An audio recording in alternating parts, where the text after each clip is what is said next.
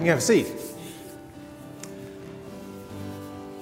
You know, one of the most important things that you can have in hand when you are going to build a building, whether it's a house or whether it's some commercial building, is a good set of blueprints. And you're going to need that throughout the building process to know what things need to be purchased and to know th- where things go, what the measurements are, all that stuff. And you know, the truth is, you shouldn't get rid of the blueprints when you're finished building because there may be a day when you want to change something, when you want to remodel, or maybe you have to repair something. And someone may say, Do you have a set of plans so that I can see what was done originally? In fact, in this building, I can't tell you how many times a contractor has come in and said, Do you have the blueprints? And it's like a flip of the coin whether we do or not, because this building was built and then added on to, and then remodeled and added on to, and remodeled again, and then more was added on, and it's just been done so many times. We might have the original blueprints, but it's been changed 12 times since then. But they always want to know what do the plans look like? Well, you know, we need that in life for physical buildings, but the truth is, sometimes we need a set of plans for the church. Because we want to know what it should look like, what it looked like in the very beginning, and then now how can it be changed? What needs to stay the same and what can be adapted to the culture in which we live so that we relate to the world around us in an effective way? So, for the next few weeks, we're going to be in this series that I'm calling Blueprint, and we're thinking about a plan for a stronger and better church. And to get at that, we're going to look at the book of Ephesians. Ephesians really does tell us a lot about the life of the church, and we're going to focus in on chapters 1 through 3. In some ways, when, when scholars look at this book, they say it's almost more than like the rest of Paul's letters that, and you have all these personal greetings. Romans 16, the whole last chapter of the book of Romans is all personal greetings. People that Paul knew or had heard of who were in Rome, in the church, he says something about them or to them. We don't get that in Ephesians. It's almost like it's a handbook for the life of the church. In fact, at the beginning, where it says it's to the church in Ephesus, in a lot of our oldest manuscripts, it's blank there. It's like you just filled it in and then they passed it around. And it might be to Ephesus first, and then it would be sent on to Laodicea. Different churches around would take this, and it sort of applied to them all equally because it was general knowledge about church life. Well, for the next few weeks, I want us to take this writing, this handbook, this letter, if you want to call it that, and think through what does it say to Taylorville Christian Church? What does it say to us 2,000 years later about church life and what we need to be as the church in this series we're calling Blueprint. And, and just so you know, We'll be talking about this in our life groups that are getting started again this week. If you want to get in a group, let me know. We can try to get you in a group even this week. And, and we're thinking through these lessons as a part of our discussion in our life groups. Now, Today, we're going to think a little bit, sort of take a step back, and as Paul does in the letter, and, and make us think about our identity. Because if we're going to think about the blueprint of the church, a couple questions that we have to ask ourselves are who are we as followers of Jesus? What does it mean for me to be a person of faith in Jesus Christ as an individual? And then, who are we as the church? What does it mean for us to be the church together? Uh, if we each are followers of Jesus and we've come together holding that in common, what does that look like? Because identity really does matter. We need to know who we are. It wasn't that long ago, Leanne and I were watching an episode of a show that we sometimes watch, and, and it was all about a man who had lost his sense of identity. He was found in a subway station in England and he was playing the piano brilliantly, but he had no idea who he was. And so the police were trying to help him. They took his DNA, and it turns out his DNA had shown up at the scene of a murder. So they immediately arrested him. Well, the rest of the show was about him trying to figure out who he was, and he had these glimpses of his identity. And, and he finally, it all sort of came together in one moment, and he remembered what happened, and he could explain it to the police, and they found out that it really wasn't him, and he was released. But it all hinged on his identity. I want us to think about our identity in Christ, because here's a question that matters What happens when we become followers of Jesus Christ? Does anything real change because I say I have faith in Jesus Christ? And if so, what does change? Because sometimes we think there's not much that changes. Like someone becomes a Christian and they've had some struggles, and we might even say, I don't know if they can really change. Well, the New Testament paints a different picture. And Paul paints a different picture in this passage that something dramatic changes when we put our faith in Jesus Christ. Now, it's sort of an extended passage, so I'm going to read a good bit, but sort of try to stay with me as we do that because Paul says some really powerful things that impact us as individual followers of Jesus and as a church together as we think about what it means to develop a blueprint of the church. So, we begin in Ephesians chapter 1. We're going to pick up in verse 3 where Paul says this. Praise or blessings, he says that. Blessings be to the God and Father of our Lord Jesus Christ, who has blessed us in the heavenly realms with every spiritual blessing in Christ. There's a whole lot of blessing going on in that verse, isn't there? We bless God because God has blessed us with every spiritual blessing He's blessed us with. Okay, what does that mean? Well, it means God has blessed us with a new identity. You see, we were created to bear the image of God. Genesis chapter 1 tells us we were created in the image of God. If you look through Scripture over and over, we are called to show people who God is by the way that we live our lives. And sometimes, well, we mess that up, don't we? We're sort of showing people a different image. We're showing people a broken image, the image that we've created because we pursued everything that we want, whether it was right or wrong. And we've allowed sin to overtake us, and we've corrupted the image that God gave us. And Paul is saying, listen, God is reestablishing what you were created to be and to do. You were created to bear God's image, and part of His blessing on your life is he reestablishes that. Now, what does that look like? And we're going to lay that out in the rest of this passage. But, but Paul opens with praise or blessing to God because of the way God has blessed us. Verse 4 For he chose us in him before the creation of the world to be holy and blameless in his sight. So, the first thing that changes is that he chose us to be holy and blameless. And maybe when you hear that, you say, Man, I think you got the wrong guy because I don't feel holy and blameless. If God chose me to be holy and blameless, somehow this is messed up. Well, the truth is, all of us sort of followed the wrong path and corrupted this image bearing that we were supposed to be able to do for the people around us, and we were corrupted by sin. And then we followed Jesus. And we repent of our sins. We say, you know what, I want to live in a different way. But we also know that since then, we've messed up a few times as well, maybe over and over. So, how in the world could Paul say that we are holy and blameless? I think what Paul is saying is, first of all, that God sees us that way because of Jesus, and that He is making us holy and blameless. He is making us the people that He wants us to be. And so today, we're not perfect, and we're never going to be perfect in this life.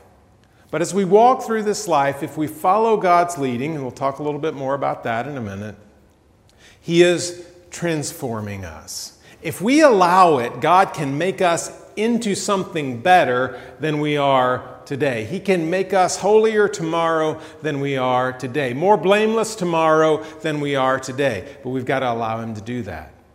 But God can do that. It's one of the things that God changes in us. Verse 5 In love, He predestined us for adoption to sonship through Jesus Christ in accordance with His pleasure and will, to the praise of His glorious grace which He has freely given us in the one He loves. Now, we hear that word predestined, we go, okay, exactly what does that mean? What does it mean that God predestined us to something? Is like He, he chooses some people He's going to love, some people He's not going to love. These are going to be good, these are going to be bad. I don't think that's what's going on. I think part of what Paul is saying is that God chose us, and I think He chose us all. And guess what? We get to decide do I want that calling? Or am I going to walk away from it? But the key in this verse is not so much the word predestined, it's that he predestined us to sonship. He has adopted us. That's the second thing that changes when we follow Jesus. We become part of God's family. We become sons and daughters of God. He, he adopts us in. He takes us as though we were alone without anyone, and He brings us into His family. And so, not only does it change our relationship with Him, we are sons and daughters of God. He loves us as sons and daughters with everything that means that we become part of who He is and His family. It changes the way that we relate to one another as well, right? Because we are now brothers and sisters. We are God's family together. He has called us into this special relationship with Him, but also with each other. And it gives us an inheritance that we'll come back to as well.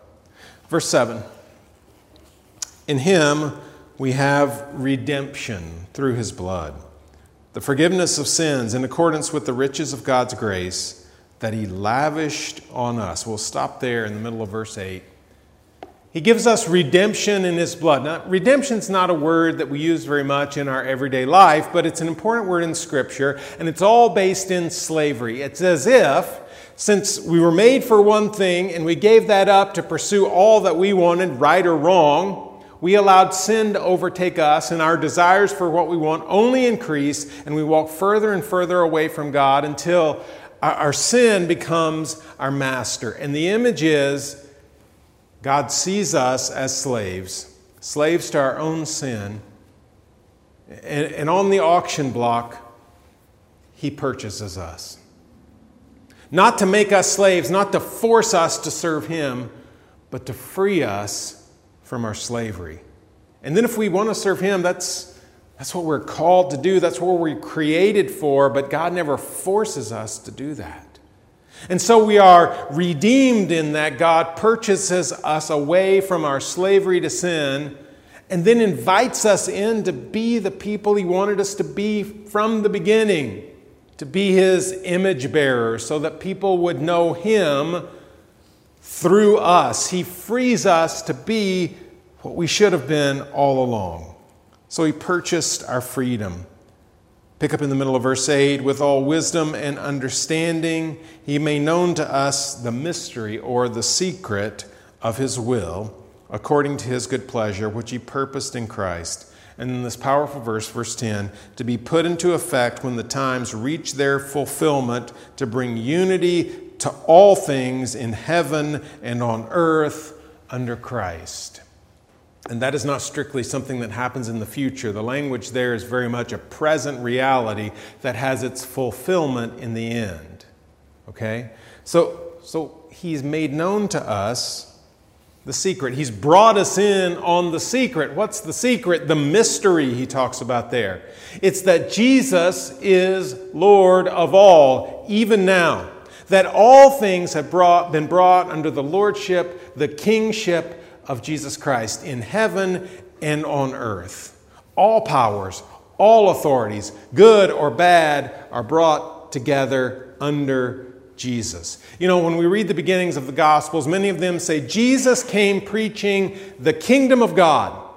And sometimes we hear that and we go, oh, well, that's talking about like heaven in the end when Jesus comes back. But that's not what it means. It means Jesus being in control, Jesus being Lord of all things. Even as he was on the cross, he was crowned, he had a robe, he was being made king. Now, the Romans didn't understand what kind of king.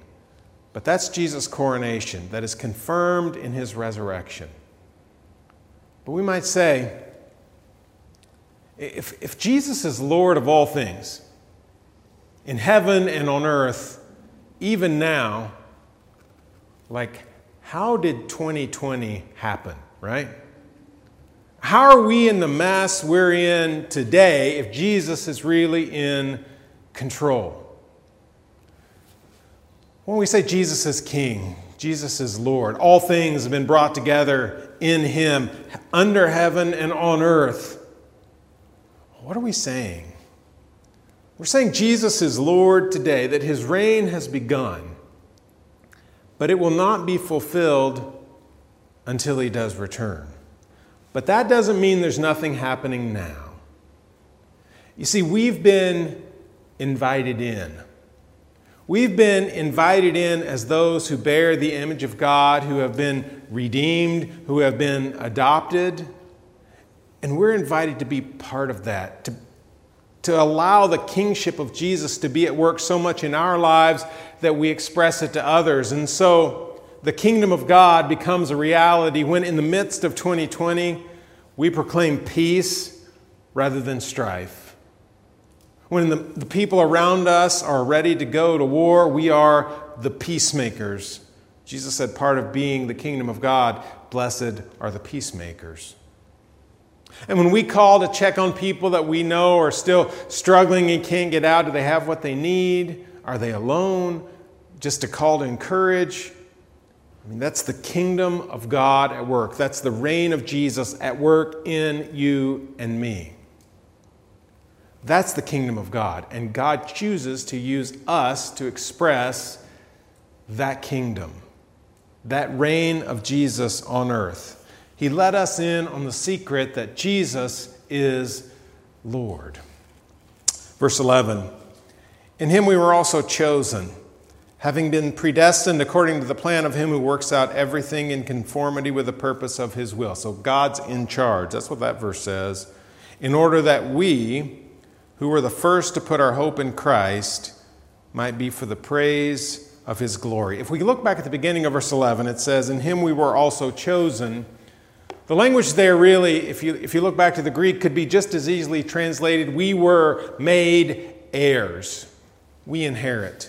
That all springs from the facts, the fact that we are sons and daughters of God. We've been adopted because we've been adopted. We've been made heirs. We receive something from the King. What do we receive? What's our inheritance? God at work in us. The spiritual blessings, if we go back to verse 3, are at work in us today. That's part of our inheritance.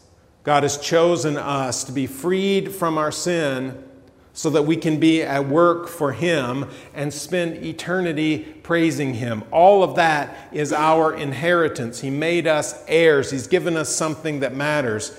You know, the world says that it can give us what matters money, pleasure, sex, food, everything that we think our bodies want.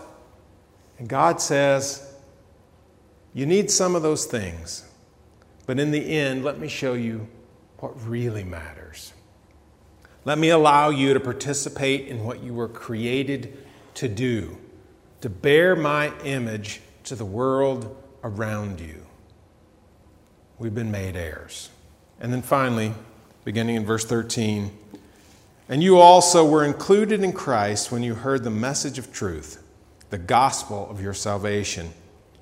When you believed, you were marked in him with the seal, the promised Holy Spirit, who is a deposit guaranteeing our inheritance until the redemption of those who are God's possession, to the praise of his glory. What's all that about? If you're wondering whether you've been adopted, if you're wondering whether you've been redeemed, if you're wondering if anything has actually changed, the deposit guaranteeing what is yet to come, eternal life, is the presence of the Holy Spirit in your life today. In Acts 2:38 it tells us to be baptized into him, into Jesus and receive the gift of the Holy Spirit. When we choose to follow Jesus, God indwells us. His spirit becomes part of our lives. And that's not just so we can do miraculous stuff. That's what happened in the first century, but that God would be present with us in everything that we do. So, how are we going to be image bearers? How are we going to be holy and blameless? How can we possibly show people who God is? Because God's Spirit is at work in us. That's how. That's part of our inheritance. And it shows us that God keeps His promises. And so when you do stuff that matters in the name of Jesus Christ, that's the Spirit of God at work in you. You say, I haven't done anything all that big or powerful. It doesn't have to be big or powerful. It can be very small things that are done in the name of Jesus to show people who God is. That's God's Spirit at work in you. So if we take all of that, if I had to boil it down to one simple truth that I want us to take away from This deep passage that we find here at the beginning of Ephesians is this following Jesus means something changes. Something changes in who we are. As a matter of fact, a lot of things change. But we can't say, I followed Jesus and nothing really changes. It doesn't work that way because God has powerful forces at work in our lives. So, when we follow Jesus, we're not the same. Once again, we can bear the image of God to the people around us. How do we do that? Well, it goes back to our mission to love God and love others. And we're changed individually. There's something changes in who we are as individuals. We are redeemed. We are freed from our sin. We become sons and daughters of God. All those things we talked about. But something changes in us as a body, as we think about the blueprint for the church and becoming a stronger church, if we all have come together and we're all filled with God's Spirit, if we're all released from the power of our sin, if we are becoming holier and more blameless, if we are brothers and sisters in Christ, that changes how we understand ourselves. We're not the same as we always were. So here we are as a family sharing in the kingdom of God, sort of honoring this open secret that Jesus is Lord. We, as a body of believers, have been called to bear the image of God to our community, the communities around us, and to the world. And so we have to decide do we think putting our faith in Jesus is a nice thing to do and maybe it makes our parents happy or our kids happy or our spouse happy? Or is there something real, something inherent in us that changes because of the power of God at work in us? Paul would say there's a real change. Following Jesus means something changes. Let's pray together. God, we're thankful for your power at work in our lives. We want to be people who bear your image so that people see you because they see us. And so, God, whatever needs to change in us to make that happen, whether it's understanding that we are sons and daughters, or the family, or that we've been freed from the power of sin, whatever it is, God, change it so that we can bear your image to the people around us. Pray it in Jesus' name. Amen. Let's stand together and worship.